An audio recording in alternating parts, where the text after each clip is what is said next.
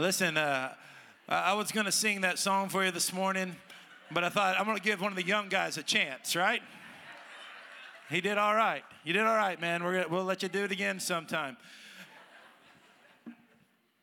Well, good morning. My name is Aaron, if I've not met you, and I'm from Texas. Uh, I moved to Tennessee about 25 years ago, so I've been a missionary to Tennessee for a long time now. Um, because I'm from Texas, I, I follow the University of Texas, the University of Texas Longhorns, which is the real UT. I see, I see hook'em horns in the back. And you know, UT, the real UT, they have one of the best mascots. His name is Bevo. And Bevo, uh, the, the school actually uh, uses the same color for their uniforms that Bevo actually is. I mean, what a, what a cool mascot. The thing about this mascot, though, is he's 1,800 pounds of fury. And they have handlers that these guys are college students and they're supposed to contain Bevo. And you can see here, this was against uh, the University of California a couple years ago when Bevo got a, a, little little upset. Maybe he wasn't drugged up enough because that's what they usually do to him. And uh, they had a little bit of trouble with him. And that should have been kind of a wake up call. Uh, but someone didn't think this through. And so in uh, at the Sugar Bowl uh, back in earlier this year in, in January, someone had this bright idea to take Uga, who's the University of Georgia's bulldog, and to have a face off with Bevo. I don't know if you saw this, but I want to show you. Watch this video now of what happened. Down there, there he is. Uga. He does not know where to go. Oh, he's about to use the restroom. That is adorable. They do not have a scooper. like now, now watch this closely here. Ladies and gentlemen, this is like a man walking on the moon. Never before. Oh, oh, oh, oh, now look at how they this other angle, they'll show you pinned up. Look how they're trying to pin up this animal. Can live television get better than that? No. Maybe that was not the best idea. That's not much of a containment care. there, is it? Can we get a replay? The point oh, is here. Targeting. That targeting? Thankfully, he didn't. He didn't get the. You know, he didn't get the little bulldog. But the point is here. Um, yeah, when Bevo wanted to go somewhere, he's not going to be contained, is he? So I thought about that. Our theme is uncontained. And the first aspect of the resurrection I want to share with you, if you're taking notes, you can write this down on, on the review, is Jesus demonstrates through the resurrection uncontained power. His power cannot be contained. We talked about that earlier. His power couldn't be contained by the government who was trying to silence his voice and restrict him. His power couldn't be contained through the execution of being on the cross. His power couldn't not even be contained to the grave.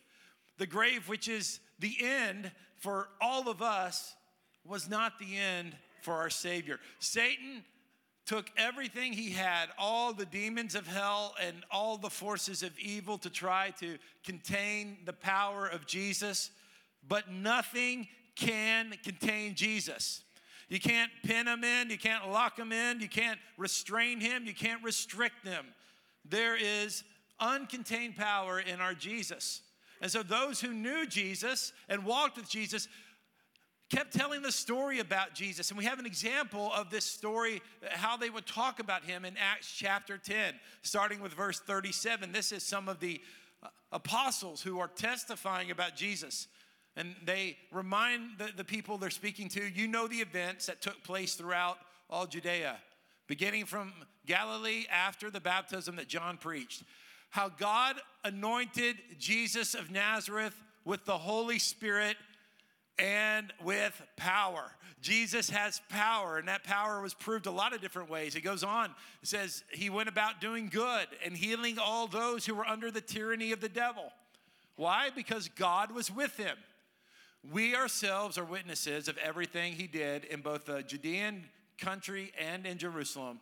And yet they killed him by hanging him on a tree. God raised up this man on the third day, and caused him to be seen, not by all the people, but by us whom God appointed as witnesses, who ate and drank with him after he rose from the dead. Isn't that a great thought to know that the resurrected Jesus shared a meal and he, he shared food and drink, and, and he does that also with us, as we'll find out this morning. And he commanded us to preach to the people and to testify that he is the one appointed by God to be the judge of the living and the dead. I love this last verse we're going to read. All the prophets testify about him that through his name, everyone who believes in him receives forgiveness of sins. The way we're forgiven is by believing. And the one who we believe in, his name is Jesus. And as Pastor Josh said earlier, this whole story would not matter and would have no effect if there was no resurrection.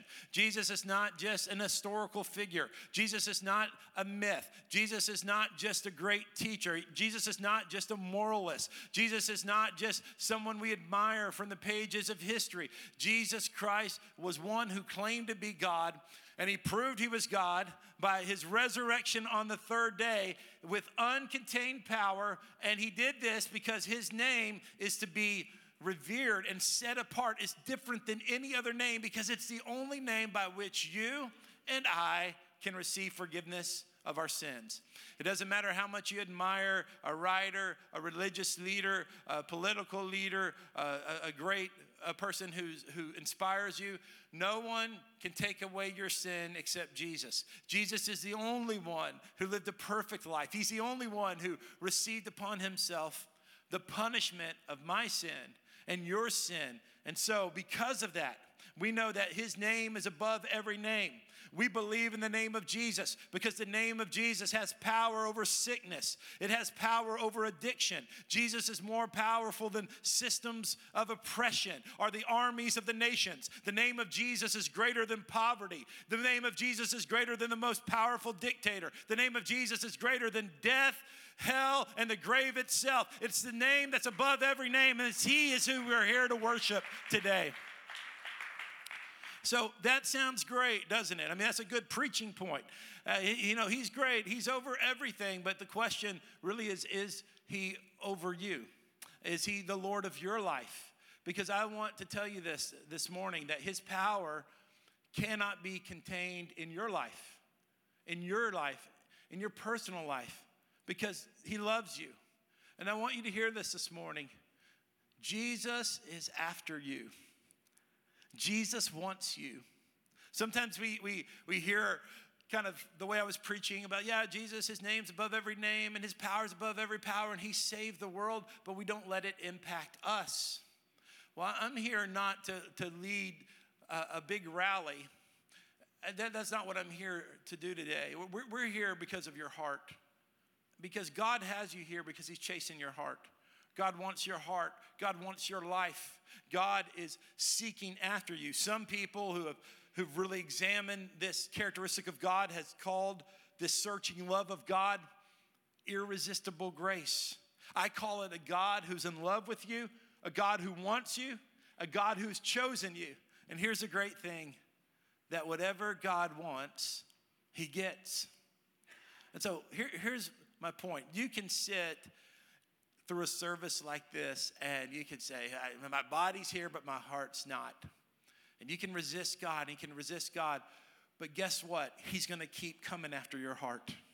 He's going to keep creating opportunities like the one you're hearing right now. He's going to keep bringing people into your life who will not stop praying for you. He's going to keep giving you like this internal desire to, to know Him. And, and, and sometimes we want to resist that because we, we wrongly think that life is easier if we're just living life on our own and doing what we want to do. And, and we make no space for God.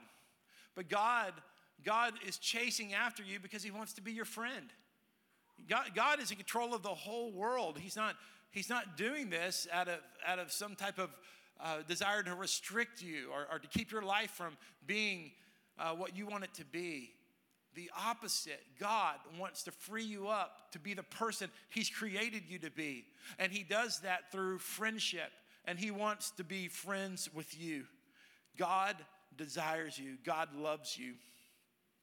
In 1985, there was a secret United States Navy mission uh, in the North Atlantic, and they were searching for two, um, two submarines, which had uh, nuclear submarines, which had sunk.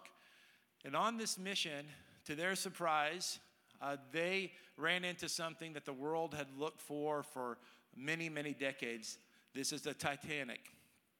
And here it was, 73 years after the Titanic had sunk.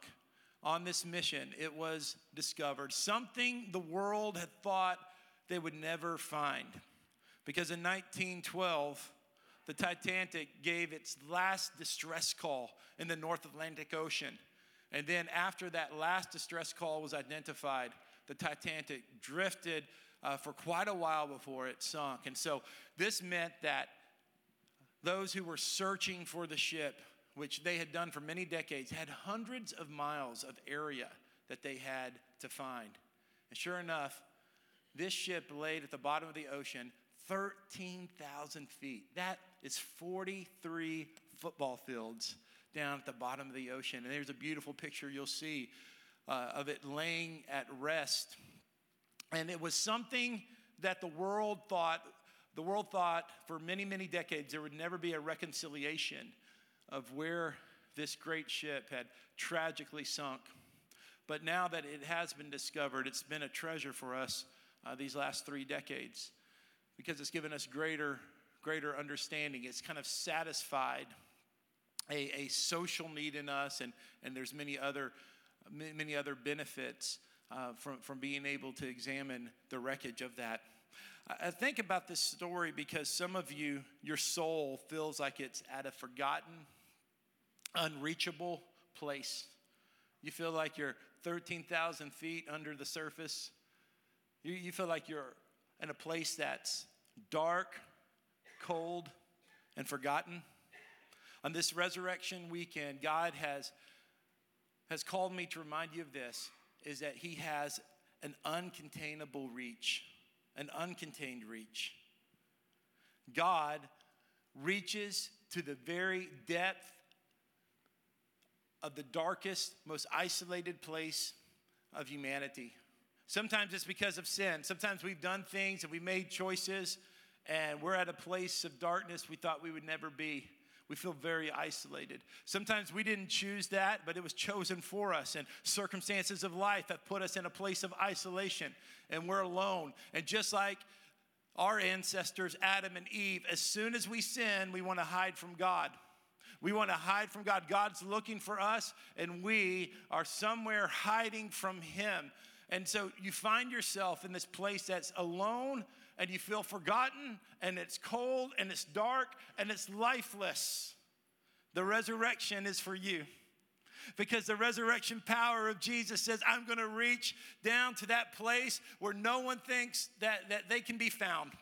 And you think that your story, your story is unique and your story is different, but your story is nothing too difficult for our God. Our God's arm is not too short. Our God knows where you are and He knows how to get to you and He will get to you. God has a plan for this world of beauty. Mankind has taken God's work, we've polluted it. But God's not done with this planet, and God's not done with humanity, and God is not done with you. This is what the prophet Isaiah spoke about when he talks about this future existence that we're entering into and we're on our way. And I hope this gives you much hope for the God who reaches down to humanity. In Isaiah 65, starting with verse 17, the scripture says this, and, and speaking on behalf of God, it says this For I will create a new heaven and a new earth. The past events will not be remembered or come to mind. Then be glad and rejoice forever in what I'm creating. For I will create Jerusalem. This is an idyllic place. It's an idyllic place where God meets his people. I will create Jerusalem to be a joy and its people to be a delight. And I will rejoice in Jerusalem and be glad in my people. I love this line. The sound of weeping and crying will no longer be heard in her. How many know that there is coming a day on this planet when God is, comes and lives among his people, and there's no more crying, no more evil, no more hurt, no more pain, no more terrorist attacks like happened to our brothers and sisters in Sri Lanka this morning. Uh, no more need for hospitals, no more need for funeral homes, no more need for uh, uh, uh cures to diseases, no more need to arbitrate wars because all wars will end. This is the world God has for us. This is where we are headed. This is the kingdom of God that is beginning now. And this is God's heart for us. And God, He sees the mess that we've made on this earth. A, place of evil, a place of murder, a place of injustice, a, place of uh, uh, where, where God's peace and truth often does not reign. And he says, I'm going to get involved in that mess. I'm going to come in the form of Jesus and I'm going to get involved and I'm going to show a different way and I'm going to conquer the power of death. I'm going to co- conquer the power of sickness and hell and the grave. And the resurrection morning proved all of this. Verse 23 says this, this future that we're now in, and we're going to see it fully come. They will not labor without success or bear children destined for disaster for they will be a people blessed by the Lord along with their descendants. Amen. Isn't that a good thing? A people blessed by the Lord, and not just us, but our children and grandchildren. And I love verse 24. Even before they call, I will answer. While they are speaking, I will hear. The wolf and the lamb will feed together, and the lion will eat straw like cattle. But the serpent's food will be dust. They will not do what is evil or destroy on my entire holy mountain, says the Lord. Look at verse 24. Even before they call, I will answer. While they are still speaking, I will hear. This is that uncontained reach of God. You know, prayer is a good thing, and we all need to pray. I want us all to pray. But before we even pray, God has the answer to our prayers. I mean, He hears us out of His sovereignty. He's reaching out and He's answering our prayers. And that's why you never have to wonder if God's going to forgive you. It doesn't matter what you've done, it doesn't matter what choice you've made. God always reaches down to that dark, cold place and he, he will raise you up and He will bring resurrection life to you. The resurrection life that came through Jesus was a first fruit of the resurrection we all experience in this life and in the life to come. And so it is, we'll be with the Lord. The Lord will bring that, bring that resurrection into our lives. As a child, when I was about 10 years old, I went to, I was, I grew up in Dallas, as I mentioned, and, and we, drove, we drove to Cincinnati uh, to see some family up there and stopped at the Mammoth Cave. And I went through that with my grandfather. And back in those days, uh, one of the tours told a lot of the old stories about the cave. We were deep, deep down into the cave. And the tour guide started telling the story of a young boy who got lost. And, and he's recreating the conditions of the story. And I'm obviously very, very interested because I can identify with, with the age of the boy and, and just kind of imagining myself being physically in there. So there came a part of this reenactment when the tour guide shut out all the lights and we were in the darkness of the earth, and it was a darkness that uh, was so intense, it, it, it, almost suffocated me at first. I just, you know, I grabbed my grandfather's hand and, and, and I wanted so bad for the light to come back on. And he began to tell the story, and he, he told the story about how for many days, uh, from what I remember, this, this boy was inside the cave in complete darkness, in complete silence he, he found two rocks and he began to tap the rocks together just so he wouldn't have uh, the, the, the, suffocating silence, so to speak. And, and, and that tapping is what actually caused him to, to be found, which is, which is uh, good when a story ends well that way. But as I'm hearing this, I'm just like, I want the light to come back on. And just, the story was probably two to three minutes, but it felt so long. And, and just when I felt like I couldn't take it anymore, boom, someone turned on the light. Turned on the light, turned on the flashlight, what it was. And that one light changed everything. It's like, ah, oh, yeah, I'm gonna be okay. That one light showed where everybody was. That one light gave great hope that this story we were reenacting was something that would not affect us. Here's the last thing I want to tell you resurrection tells us and informs us about uncontained light. Uncontained light. There is technically no such thing as darkness. All darkness is, is an absence of light. So it is that, guys, a lot of us are in dark places. But the resurrection, and this morning is saying there is a light, a light that can't be contained, a light that can't be stopped, a light for you. I'm going to ask our ushers to begin to prepare themselves to distribute communion. And as they're doing that, I want to read a passage with you from Luke chapter 24. On this Resurrection Sunday, this is one of the stories, one of the four accounts of Jesus' resurrection. Starting with verse 1 On the first day of the week, very early in the morning, they came to the tomb, bringing the spices they had prepared, and they found the stone rolled away from the tomb. They went in, but did not find the body of the Lord Jesus.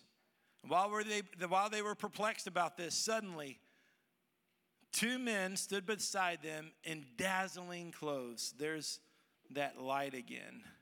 So the women were terrified and bowed down to the ground. Why are you looking for the living among the dead? Asked the men. These angels said, Hey, why are you here looking for Jesus in a place of death because he is alive. And that's one of the first times this great story was told, and we're retelling that. I know that here this morning, some of us feel very dark. Darkness is around us, um, darkness is on top of us, darkness is within us. But it just takes a little bit of light, and the darkness is over. A little bit of faith, one step to the Lord. Just opening your heart just a little bit to Him. And you'll be surprised that when you allow some of that light to come in your heart, that, that power and that love, that reach, and let God just reach a part of your heart that you've, you've just kept separate from Him, you'll be surprised at how much a difference just a small step of faith can make as we seek Jesus.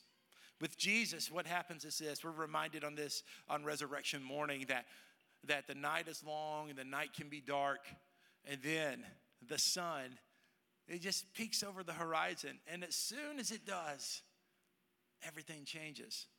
There's hope, there's new perspective, there's less shadows, and then as the sun comes up, the day it gets brighter and brighter and brighter and brighter. So it is with Jesus and his work in your life. Just let him, let him start that first step. Let, let him let that light just come on in, just come on in a little bit. And and you don't have to, you don't have to solve and answer every question about faith today. I, I just want you to open your heart and just see what happens when when Jesus has a chance with his his love his love that wants you and that desires you, you open your heart to Him, and, and you're going to see um, God do something in your life that's, that's very, very appropriate for you. A lot of times we just foolishly you know, resist Jesus because we're like, I don't want to be like Uncle Joe, or I don't want to be like Aunt Nancy, or I don't want to be like that person I knew back in, in fourth grade. And guys, stop that, please. Quit trying to avoid being someone else and be yourself. Be the one who loves Jesus. Be a lover of Jesus. Don't try to live your life in avoidance of that which is best. And, and someone just needed to hear that today. It's like, like, like you're living this resistance and, and you're thinking you're proving something to people you can't even see, and all you're doing is keeping yourself from God's best for your life. And so, so it is, we receive the light of Jesus. I want to pray with you. As I'm going to a time of prayer, I want to give you instructions about communion. At the conclusion